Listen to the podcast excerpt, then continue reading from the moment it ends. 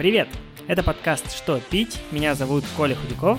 И я Лёша Бубекиров. А ты держишься пока с фамилией со своей, да. Я, ну я подловлю тебя как. Как-нибудь. Это, знаешь, нам нужно сначала тогда выпить, а потом, чтобы я говорил фамилию. Возможно, когда-нибудь случится и такой выпуск. Так, ну что, как обычно скажем, про что наш подкаст. Наш подкаст про вино. Мы здесь э, как выбираем какой-то виноград, какой-то сорт винограда, изучаем его немножко, берем по бутылке, обычно разные. Пробуем здесь вместе с вами, рассуждаем, оцениваем и немножко истории про этот сорт рассказываем. И основная задача подкаста сделать так, чтобы вы, слушатели, и мы, наверное, меньше тупили у полки, чтобы всегда можно было в любой непонятной ситуации быстро подбежать, схватить какую-то бутылку. Или наоборот, постоять, потупить, если вам это по кайфу, и повыбирать, э, ну, как бы немножко начать понимать вообще, чем они отличаются, да, все бутылки на полке. Мы не профессионалы, поэтому кидаться помидорами в нас не нужно. Можно присваивать нам темы, писать в телегу. Вот, и мы тут просто как пытаемся сами для себя и для вас разобраться. Так, ну что, сегодня у нас Мальбек, э, вино всея Аргентины.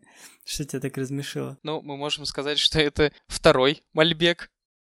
Да, ну да, много. Мальбека было выпито чуть больше, чем планировалось, потому что это мы второй раз уже записываем на эту тему подкаст. Первое не выйдет, потому что, а, ну потому что я рукожоп. Случился косяк, и мы переписываем. Но в этом есть плюс, как сегодня уже отметил Лёша перед э, записью. В тот раз мы пили аргентинский мальбек, в этот раз мы оба взяли по французскому мальбеку, и плюс я на выходных еще попробовал ЮАР. Так что у нас есть э, больше что рассказать именно в плане вкусов и сравнения разных мальбеков. То есть в прошлый раз мы пробовали только по аргентинскому взяли, а вот сейчас мы немножечко подрасширили. Так что будет больше что рассказать. Э, что? Что ты знал до этого? Давай будем считать, вот вообще до того, как мы затронули эту тему, что ты знал о Мальбеке. Я, как обычно, с вином намного меньше знаком, чем ты, поэтому про Мальбек я знал только то, что это красное какое-то вино. Уже неплохо. Ну, то есть ты слышал про этот виноград. Да, то есть я слышал, если там про Савиньон Блан, когда мы разговаривали, я просто такой, это что, откуда и как это выговорить? Тут я слышу Мальбек, ага, это вино. Окей, какое это красное? Интересно, что ты не знал Савиньон Блана, знал Мальбек. Вот у меня наоборот, например, был. Ну, до определенного момента. То есть я скорее Савиньон Блан как-то у меня всегда ассоциировался с вином, а Мальбек я так относительно недавно, наверное, узнал. И что я знал про Мальбек до записи? Я знал, что в Южной Америке он произрос... Ну, что это как южноамериканское вино. И на первом, в первом выпуске, когда мы как раз про Савиньон Блан рассказывали, я даже э, назвал э, то, то, что мы говорили про другие сорта. Я такой, да знаменитые чилийские мальбеки. Хорошо, что я монтировал это, я это вырезал. Мальбеками славится Аргентина. Там, да, это национальный сорт, национальный напиток э, вина из Мальбека. Вот танго и мальбечные вина. Мальбечные, интересно, можно так сказать? да. Ну, в общем, э, вина из этого сорта винограда. Э, соответственно, я знал, да, про это, но как бы историю вообще какую-то, и что бы то ни... Вообще, в общем, ничего про этот сорт не знал, и я даже его, кажется, не пробовал до того, как мы решили вот сделать про него выпуск. Я думаю, что самое время налить, потому что ему надо немножко подышать, наверное, потому что это красное вино. И вообще э, написано у меня в книжке, деканти... что его, его надо декантировать 30 минут. Я тоже везде читал. Ну, в основном многие красные вина надо декантировать. Декантировать это, типа, Леша там этим штопором орудует. Я сейчас, я сейчас тоже буду делать, я сейчас иду за своей бутылкой. Кончу только мысль. В общем, обычно надо декантировать. Почему-то на моей бутылке написано, что декантация, типа, не, ну, не требуется. Это интересно. А, наверное... А, ты все еще не открыл? А, нет, ты открыл. Расскажи ты про свою бутылку, а я пока пошел за своей. Вино из Каора, провинция Франции, 2019 года урожай. А, называется Соу Мальбек. Давай я про свое скажу. У меня а, тоже французский, на удивление, Каор. Uh, ну, это регион Каор, мы сегодня про это поговорим. Называется Матаяк, 2017 год, Каор, Мальбек. Франция. Мы сегодня пьем французские вина, несмотря на то, что мы уже сказали, что это аргентинский сорт, но аргентинский был в первом нашем выпуске, который не вышел, ну, в первом нашем выпуске про Мальбек, который не вышел. Соответственно, мы решили попробовать именно французские, каорские, и справедливости ради найти их намного сложнее. А, расскажи, как ты эту бутылку покупал, где, куда ходил, почем? Слушай, у нас же фигурировали некоторые продовольственные сети в подкасте. И сегодня я хочу рассказать о Wine Style. И мне очень понравилось. Во-первых, туда заходишь, и там большой выбор цены нормальные, несмотря на то, что выглядит он очень так это пафосно. Я там на самом деле вообще без проблем нашел Мальбек из Каора за 900 рублей. Слушай, интересно, кстати, я смотрел на сайте Вайнстайла тоже, у них что-то было под заказ только. Ну, у меня в моем вот именно, то есть у них же все равно по точкам. Не, а я вообще на всех точках смотрел, они везде писали только под заказ, что нигде в наличии нет. Врут, видимо. Почем? 900 рублей. 900 рублей. Огонь. Uh, моя бутылка... Ну да, мы, кстати, фоточки бутылок, как обычно, выложим. Uh, моя бутылка, я тут параллельно тоже открываю, uh, стоила что-то 800, тоже 80 рублей, что-то в этом роде. И я купил ее в ленте, ездил вчера специально в ленту. У меня была был выбор либо у себя здесь на райончике в ароматном мире взять вновь аргентинский, но я захотел попробовать французский, и поэтому решил съездить до ленты. В общем, купил там. И, кстати, из интересного я еще вместе с ним купил... Вкусно пахнет. А, вместе с ним купил э, русский шардоне. Давно хотел попробовать. Мы, наверное, про это отдельный выпуск сделаем. Шикарно, очень вкусно. Как это называется? Голубицкая Estate. Ну, я слышал про это. Ну, типа усадьба Голубицкая. И это Тамань, Краснодарский край. Вообще очень крутое белое вино. Я прям вчера кайфанул. Я вообще хочу, знаешь, проехать в тур такой небольшой, не знаю, взять там машину, куда-нибудь прилететь в Ростов, взять машину и поехать по вот э, виноградникам, да, они там сейчас тоже делают так же, как в Европе, ну, так же, как в мире, в общем, э, всякие гостевые истории, что ты можешь приехать, подегустировать, купить на месте. Клево кажется, эта тема развивается активно в России тоже и со временем, ну, и сейчас вот со временем будет все лучше и лучше. Ну, давайте, да, вернемся к Мальбекам. Сейчас мы налили, да, по бокалу, но темнющее, но мы это знали, э, что оно очень темное, вообще непрозрачное, то есть его, если на свет поставить, то, ну, вообще свет не, не пропускает никаким образом. Знаешь, что мне кажется? Знаешь, что мне кажется? Мне кажется, аргентинский темнее, чем французский. У тебя нет такого вот? Я потому что в прошлый раз, вот там же, где я сижу, вот с этого же места просвечивал, и я там даже дна не видел. А тут я вот чуть-чуть, ну, все-таки я прям вижу, так скажем, через него это люстру. А вот через аргентинский я вообще нифига не видел. Не вижу, я не вижу различий. Ну, у нас еще разные, как бы, французские тоже, поэтому они могут отличаться. Но в целом, да, этому сорту присуща вот эта вот непрозрачность, он такой прям темный, темный, темный. А, и им, кстати, я, да, я тут прочитал, а, им подкрашивают вина. А, то есть, когда, ну, вот его используют в блендах, добавляют некоторые бленды для того, чтобы они стали более темные, более насыщенные. Давайте уже, наверное, приступим, расскажем про вообще про то, какое соотношение в мире э, мальбеков. Ну, то есть основные два региона это Аргентина и Франция по посадкам. Вообще, кстати, это ну довольно распространенный да, сорт винограда. Э, по данным Вайнфоли, вот 40 тысяч гектаров его в мире. И по, дан, по данным Вайнфолли же э, Аргентина занимает больше там 70%, 75%. Вот у меня тут такой график, круговая диаграмма, и Аргентина там просто где-то, ну, в облака улетела в сравнении с остальными. Все, на больше 75% мира- мировых запасов Мальбека там производится. Вот, ну, вин. А, и вот на втором месте Франция, так визуально процентов 15, наверное. И вот оставшиеся 10%, 7-10, наверное, это все остальное. Это, ну вот просто чтобы вы понимали, и в Аргентине в основном делают в Мендосе, регион Мендоса. Но я так понял, что в других тоже делают, но как бы Мендоса вообще у них самый популярный винодельческий регион. А во Франции вот как раз-таки регион Каор, который знаменит именно мальбеками, то есть вот он как-то с ними прям ассоциируется.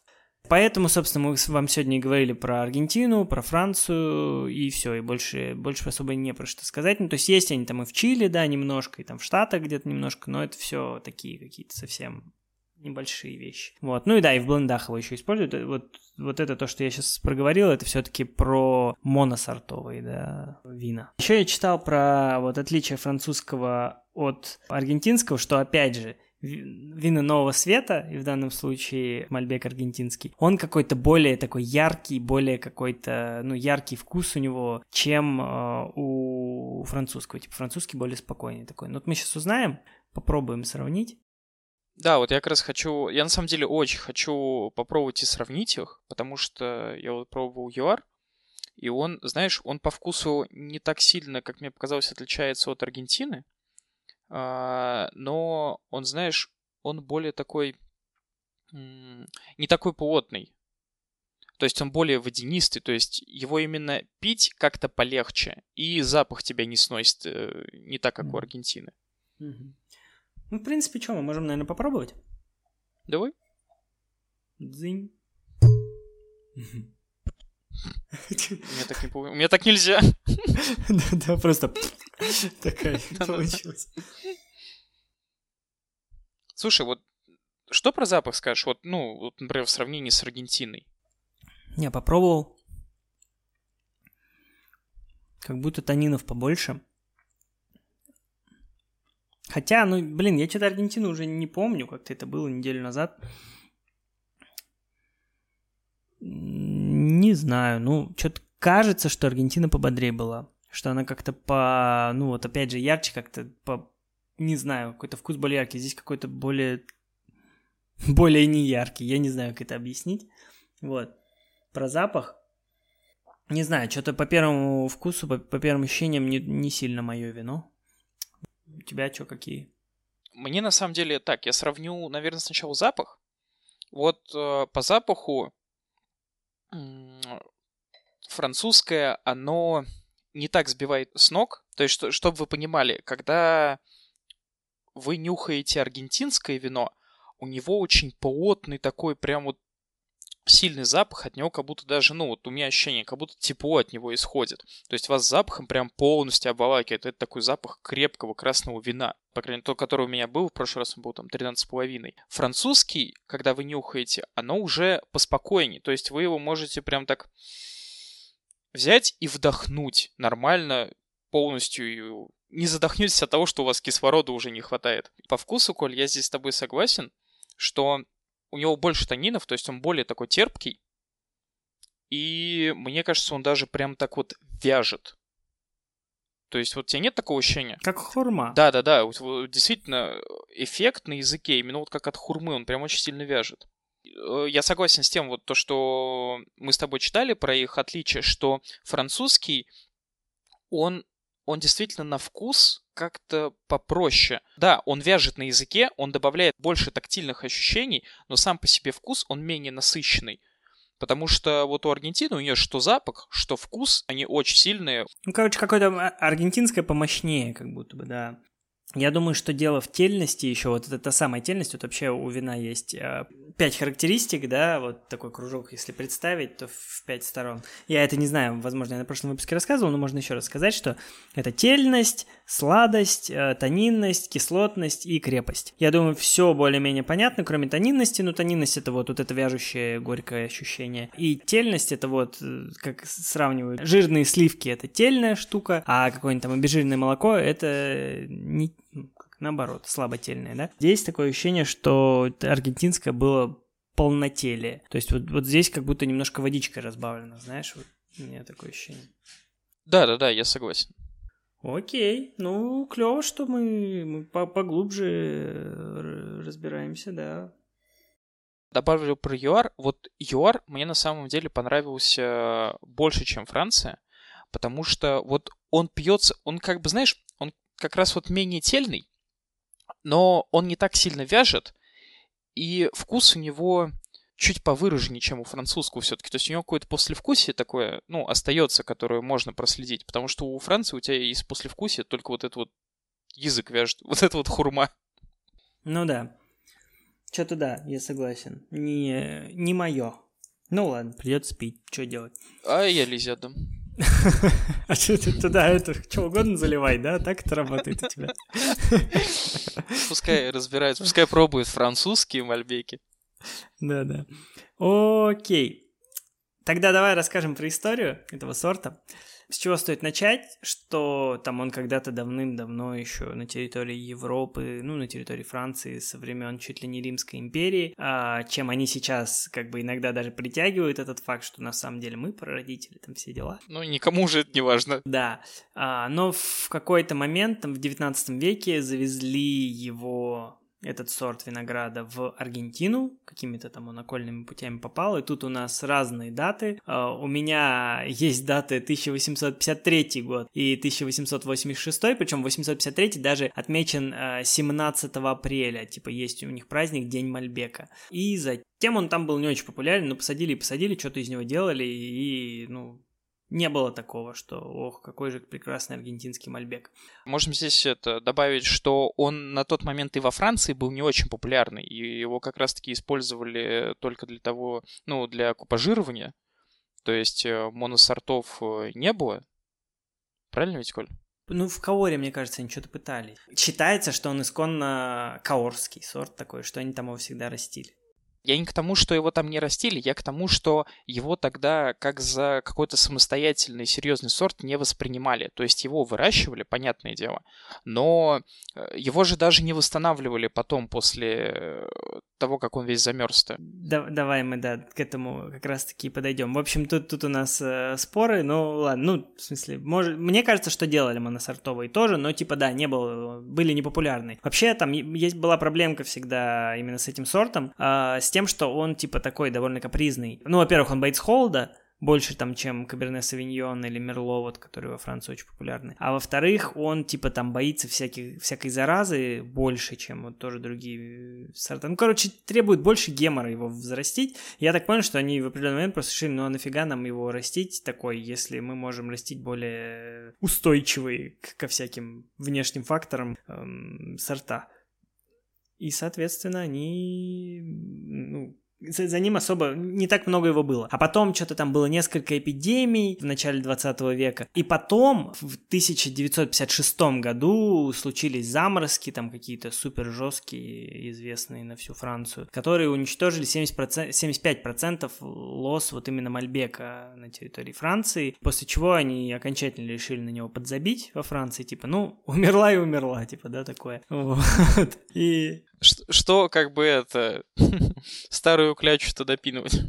Ну, типа, да, и так тут с ним столько гемора еще, и вот они замерзли, ну и фиг с ним. Но они там немножко, конечно, вот именно в Каоре там пытались, как свой родной сорт э, винограда, его там что-то восстанавливать. Но в целом э, во Франции он совсем сошел на нет, и все, они забили. Но при этом, что случилось в Аргентине? Давай, наверное, ты к этому...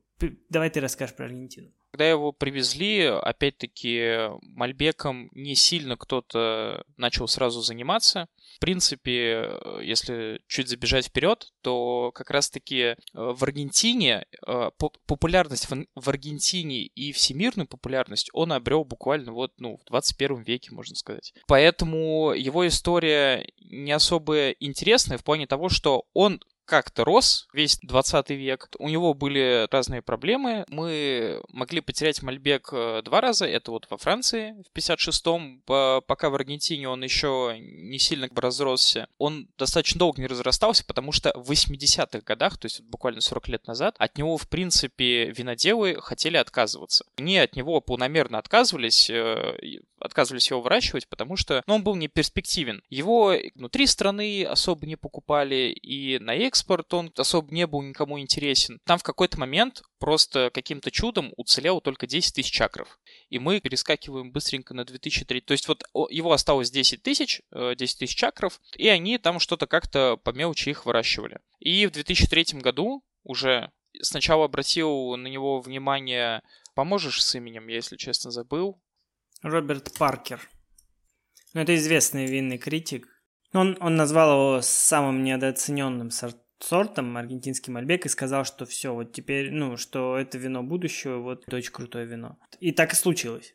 Да, и так и случилось. Он, ну, он прям нормально так бустанул это все, потому что, ну, если переходить на цифры, то с 2003 года по 2020 количество выращиваемого мальбека увеличилось на 700%. Он в 2006 в шестом-седьмом годах, э, кажется, ну, где-то в шестом или седьмом он получил 99 баллов на каком-то всемирном конкурсе.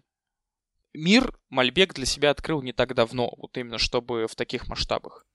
Ну, это очень клево, кстати, да, что мы тут вообще при нас история происходит. То есть, вроде как мы тут все э, слышим про Маль... ну, это известный сорт, И казалось, казалось бы, что, ой, ну это что-то, наверное, старое, древнее, что уже давно существует, а нифига это при нас, на нашем веку прям начало развиваться так активно, вот именно вот аргентинский мальбек, и, ну, это прикольно. То есть, если сравнивать с тем же Савиньон Бланом, там, новозеландским, те события происходили, вот когда он взлетел, а, если вы не знаете, о чем я, послушайте наш первый выпуск, то в 70-е годы, да, он там взлетел резко, открыт был миру, э, то аргентинский Мальбек вообще при нас, вот в начале 20 века, он там начал что-то выигрывать тоже конкурсы там какие-то и так далее. И стал всемирно известным. Надо закончить эту тему тем, что, да, стал в начале 20 века невероятно популярен Мальбек.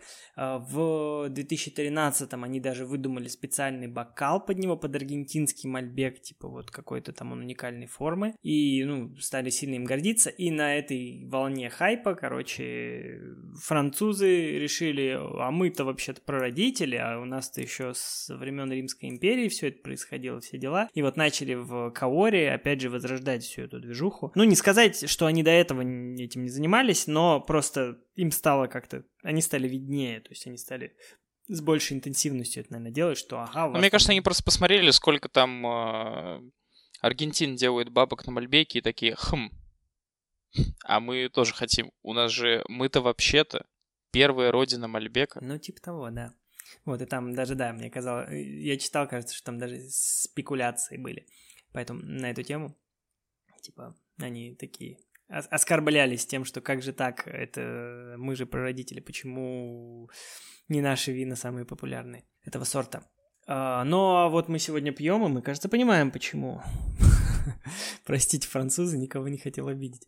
Дальше я бы хотел одну историю рассказать. Леша сказал, что в прошлый раз я ее немножко растянул, я сегодня постараюсь максимально коротко сжат. Как, как пойдет? Перед тем, как рассказать, я хотел сказать про источники, да, то есть наши основные источники это на самом деле есть у Simple Wine, ну, есть такой магазин Simple Wine, и у них есть э, свой блог, и он очень крутой, там прям реально журналисты, кажется, работают, и, ну, очень крутые материалы, вот мы много оттуда черпаем, а, я еще черпаю из книжки Вайнфоли, на которую частенько ссылаюсь, и, ну, еще просто гуглением, да, на русском, на английском языке иногда, вот какие-то просто посторонние сайты тоже на них смотрю. Кажется, пора заводить какую-то книжку, справочник покупать, в которой тоже можно будет э, брать какую-то информацию.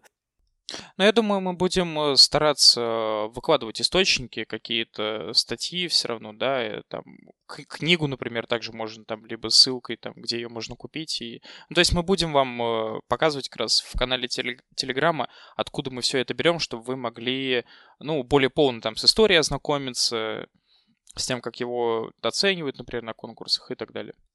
В общем, история. Да, почему я сказал про Simple Wine? Потому что это, по сути, история там была описана. Это интервью с одним из э, виноделов.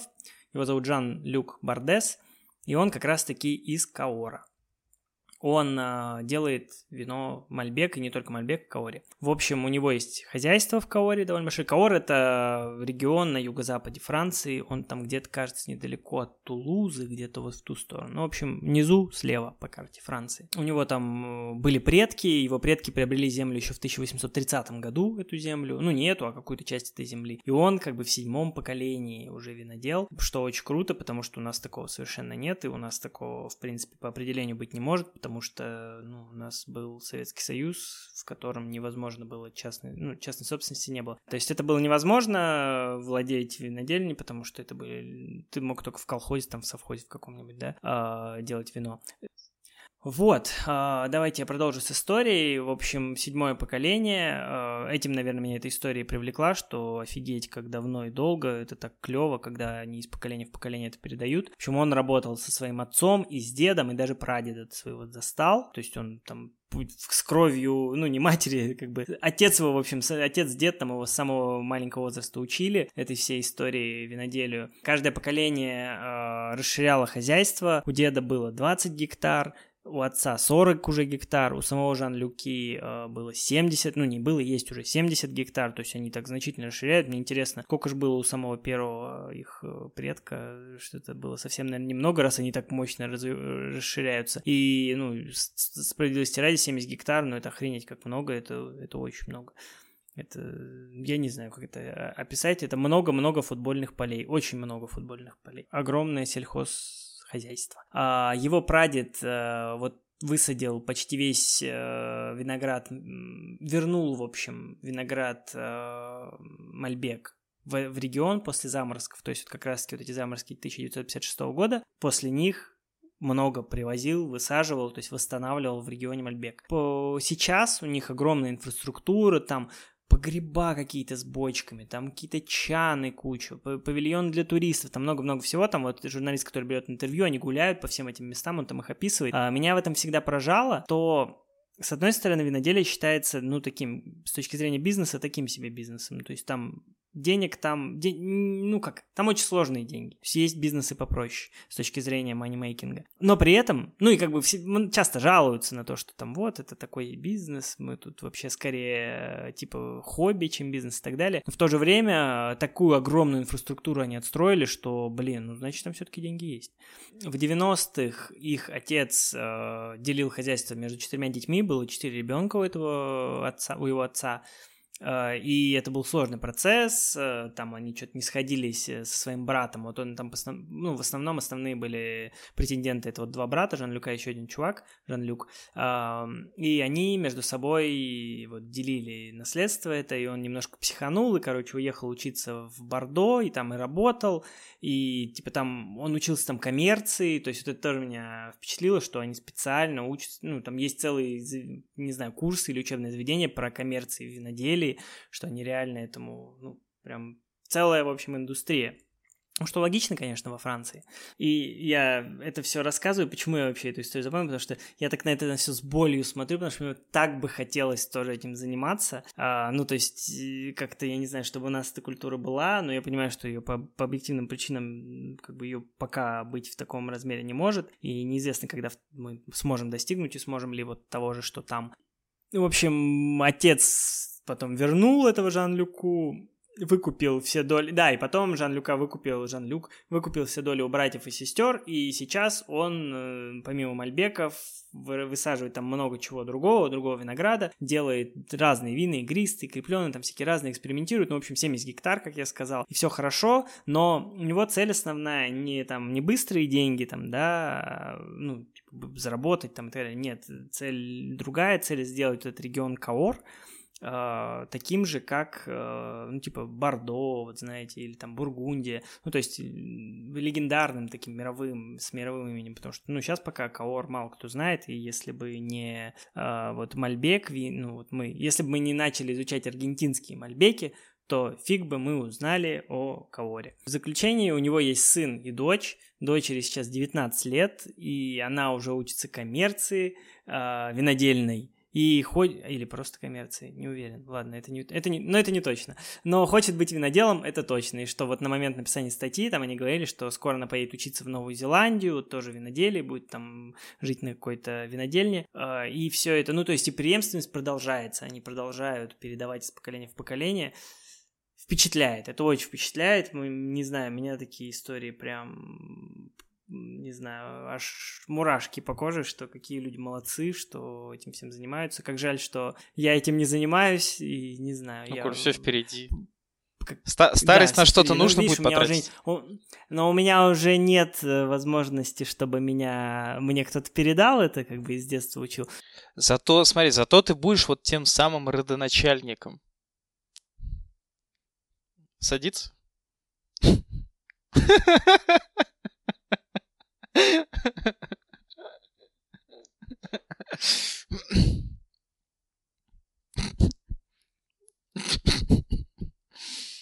С лицом у меня тоже шутка есть, ну ладно. Угу. Нет, первый, первый. Я второй себе не налью. На этикетке будет мое лицо. Или не лицо, или образ какой-то. Как-то так. Такая история. Um, да. Подводя итоги, давай, может быть, какое-то небольшое сравнение от тебя еще будет вот такое вот. По итогу э, Аргентина, Мальбек, Франция, Мальбек, по стоимости, кстати. Ну, я на самом деле в магазинах именно я, я быстренько тогда перехвачу. Так дал слово и забрал. Да-да-да. По стоимости сильно разница между Аргентиной и Францией я не заметил. Я к тому, что понятное дело, что есть там и у Аргентины вина там за полторы, за две тысячи, да, и у Франции есть там за две, за две с половиной, ну то есть но в районе тысячи рублей я нашел и Аргентину, и Францию, ну, плюс-минус без проблем, все вот внутри квартала. Аналогично. Единственное, я бы сказал, что французский был найти намного сложнее. А так, в, вот в этом low сегменте, да, в, в нижнем ценовом сегменте, э, среди вот недорогих таких вин, да, до 1000 рублей, ну, в районе 1000, э, и то, и то можно найти. Но если брать выше смотреть, то я думаю, что французские, французские дороже. Не, ну, медиана, да, я думаю тоже, что медиана у Франции дороже. Но это как бы касается чего угодно. Французские вина всегда дороже. Это какой-то у них. Я бы еще, наверное, пару историй рассказал, коротеньких-коротеньких. Ну, не истории, а таких фактов. Во-первых, что вином из Каора, по легендам, а, лечил желудок свой Петр Первый, заказывал его, ему привозили специально. А второе, я, и я подтвердил эту информацию, ну, по крайней мере, несколько источников об этом пишут, что Каор, он пишется э, К Хорс. Ну, если читать прям каждую букву прочитывать, то это Кахорс. Как вы знаете, есть церковное вино такое, церковное вино Кагор в России. И, в общем-то, это оно. То есть они реально привозили оттуда первые вина, э, ну, по крайней мере, несколько источников, непроверенных, то есть, понятно, какие-то сайтики, ну, вот в Википедии четко нет, не написано про это, но написано, что, да, почти э, так, но просто они там не уточняют немножко. А несколько прям сайтиков прям пишут, что да, сто процентов Кагор, и они прям регион называют, из французского региона Кагор пишут. Ну, такие православные сайты, знаешь, наверное. Вот. Слушай, но э, это вроде бы как раз начал говорить об этом и про Петра Первого, и про Кагор. Жан-Люк начал это говорить.